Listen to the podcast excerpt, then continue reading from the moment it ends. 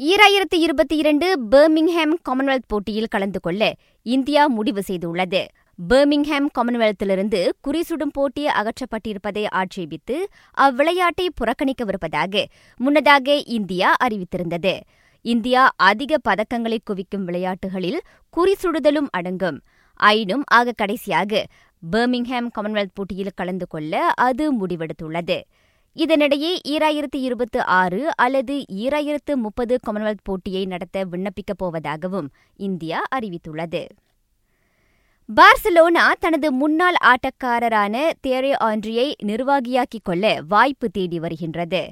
Andre ஈராயிரத்து ஏழாம் ஆண்டிலிருந்து ஈராயிரத்து பத்தாம் ஆண்டு வரை பார்சாவுக்கு விளையாடியிருக்கின்றார். ஆர்ஸ்னல் சகாப்தமுமான ஆண்ட்ரே தற்போது எம்எல்எஸ் கிளப்பான மான்ட்ரியல் இம்பாக்டில் நிர்வாகியாக இருக்கின்றார்.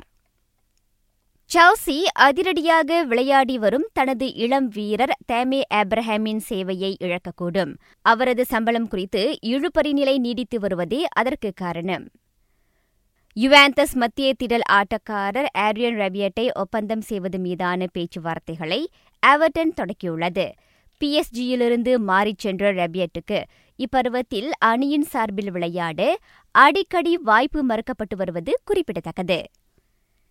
இம்மாத தொடக்கத்தில் உலக கிண்ண சைக்கிளோட்ட போட்டியின் போது விபத்துக்குள்ளான தேசிய வீரர் அசிசுல் ஹஸ்னி அவாங் பயிற்சிகளுக்கு திரும்பியிருக்கின்றார்.